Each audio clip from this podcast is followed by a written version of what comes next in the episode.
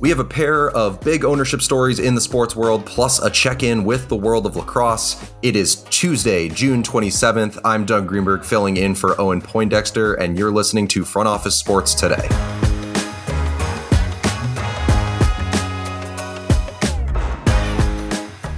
How about this for a Monday? We've got two very fun ownership stories in the world of sports. Uh, you could call them very hip and happening. Um, and we'll start with everybody's favorite sports owner, Ryan Reynolds. Who else, right? Reynolds is getting into the endeavor with his Wrexham AFC partner, Rob McElhenney, as well as actor Michael B. Jordan, who, to my knowledge, hasn't really been involved with uh, sports ownership to this point. So, really cool to see him getting involved. Plus, we have a couple of capital groups, uh, Redbird Capital and Otro Capital, uh, providing a bunch of the money. Um, that group in total, uh, the five entities there, they are acquiring 24% of the Alpine F1 team, and it was it will now value the team at 900 million dollars. Looking at this, this is really just a pretty fantastic investment. Alpine has really been one of the uh, premier midfield teams. Uh, you know, they're not a Red Bull, they're not a Mercedes, uh, they're not a Ferrari, but they've been one of the top, like one of the best of the rest. They were fourth last season. They were fifth this season in the constructor standings. Um, they've got a they've got a really great lineup of drivers right now, uh, in my opinion. Uh, Pierre Gasly and uh, Esteban Ocon, both French drivers for a French team, um, and they've both been up and coming. They've been placing and uh, doing well in races. Um, and if we're going to go really hard into opinion here, I'm a really big fan of the pink color scheme. But that is not the only ownership story that we are looking at today. Fenway Sports Group, they will be owning the second team that has been announced in TGL that's going to actually be re- representing the region of New England and Boston, my hometown. Very cool. And they are the second team announced after last week when the Williams sisters, Venus and Serena, obviously, and Serena's husband, Alexis Ohanian, uh, were announced as the owners of the first team. Um, all of those parties, the Williams sisters, Alexis Ohanian, and Fenway Sports Group, were all initial investors in TGL. Um, which you know, this has really been part of a very, very concerted push uh, by the PGA Tour to make golf younger. It's going to be, I believe, on Monday nights. They are going to be doing this virtual golf league played on simulators. Uh, all the best golfers on tour are going to come and play.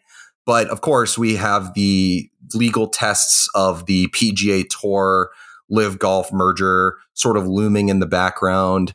Our colleague AJ Perez did a great feature on it this weekend, talking about what the the next hurdles of this whole process are going to be. So check it out. Um, but for now, it, it's a very exciting time for golf as they look to make this whole endeavor a lot cooler we have a really awesome interview coming up, and it's actually very relevant uh, to some of the work that I've been doing recently personally. This was an interview that was recorded by Owen. He talked to Marc Riccio, who is the head of USA Lacrosse. Lacrosse is making a push to get into the Olympics for 2028, but for now, we're going to throw it to our interview with Marc Riccio, and we will have that up next.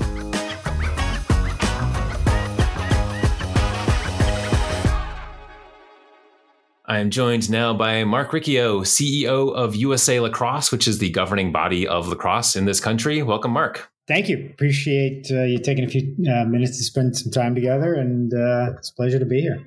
Yeah, absolutely. So, first, let's just get oriented. Um, what does a governing body do for a sport? What do you actually spend your time doing? so, uh, as the governing body of the sport um, for lacrosse in the U.S. for both the men's and women's game, uh, we like to say we work at the base of the pyramid and the tip of the pyramid. So our mission, we're a mission driven organization. Our mission is to fuel the growth, enrich the experience, field the best national teams. And so those 11 words, those three mandates are the North Star. But the base of the pyramid really is around getting more kids uh, playing the game, keeping sticks in their hands, having a great experience. And then the tip of the pyramid is our national teams. That's you know the unique responsibility of a governing body to put national teams uh, that represent the United States into international competition. And we have 12 different national team programs. And so that's our responsibility. And I, I want to get to the youth part of that in a moment. But for the, the national team, what kind of you know international community is there around lacrosse? The international community has grown a great deal over the last decade. And so World Lacrosse is our international federation. World Lacrosse is recognized by the IOC as that international federation for lacrosse. And so they lead that international growth. And there are over 85 nations, close to 90 now, that play lacrosse internationally. And so everywhere from Japan, China, Hong Kong, um, Germany, you know, many teams throughout Europe, but also the African continent. Um, Uganda as a, as example. So African continent uh, for all sport, for that matter, is where a lot of growth lies, and lacrosse is played there as well. So uh, we're very fortunate that we've seen very good growth for both men's and women's on the international stage. Mm-hmm. And um, I do get the sense that that lacrosse is growing in this country. You know, you know, still not at least in terms of a media product, not as popular as basketball, football, baseball. Um, but in terms of participation and in terms of the professional end of it, um, we're, we're hearing more about lacrosse. We're very fortunate to ride that wave, meaning that you are hearing more because there are just more commercially savvy people involved in the game.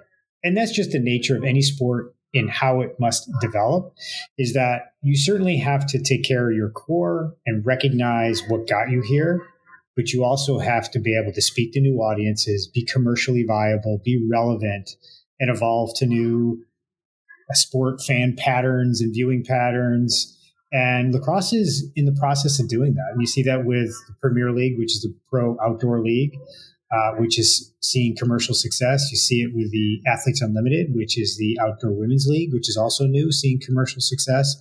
And then take it a step further, the National Lacrosse League, which is the uh, indoor league, has been going for 25 plus years, and they just you know finishing up their season and have seen great numbers in terms of attendance and viewership. Then you throw in some really good colleges that play, and great college rivalries matter in sport and you definitely have that in lacrosse for both men and women. So all of that leads to commercial viability, more visibility, more eyeballs, new audiences, uh, and we're able to ride that wave as an entire sport.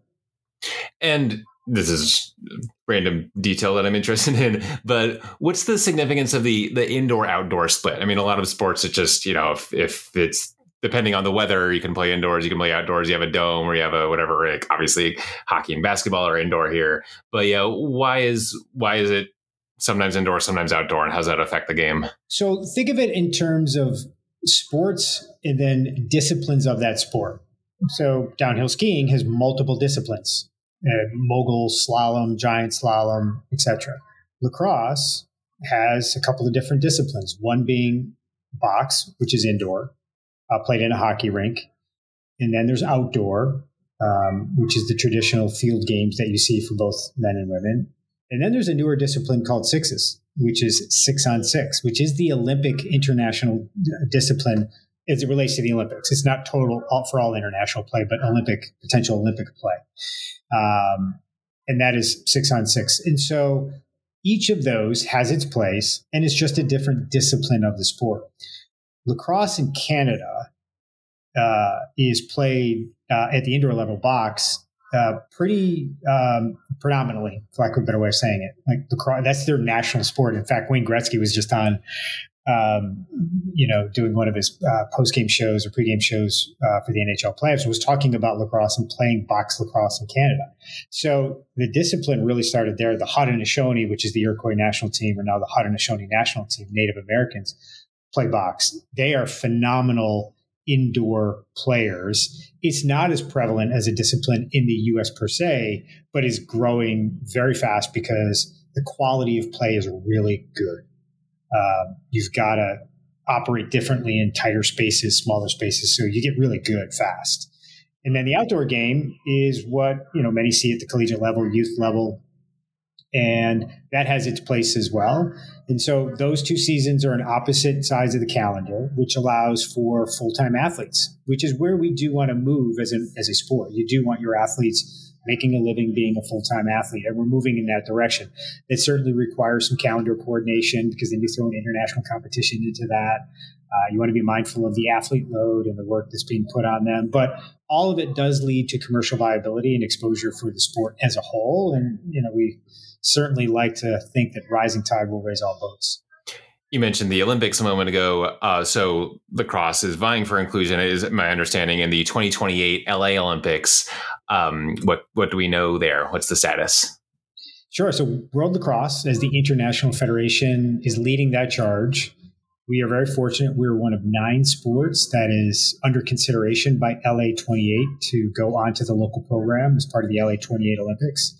They have the opportunity, the right, uh, but not the obligation to add sports. Uh, we will have a pretty good idea by Q3 or Q4 of this year. They will make a recommendation to the IOC about what sports they might like to add to the program. And we are certainly hopeful that lacrosse, and it'll be the discipline of sixes. Uh, we were certainly hopeful that we would be included in that.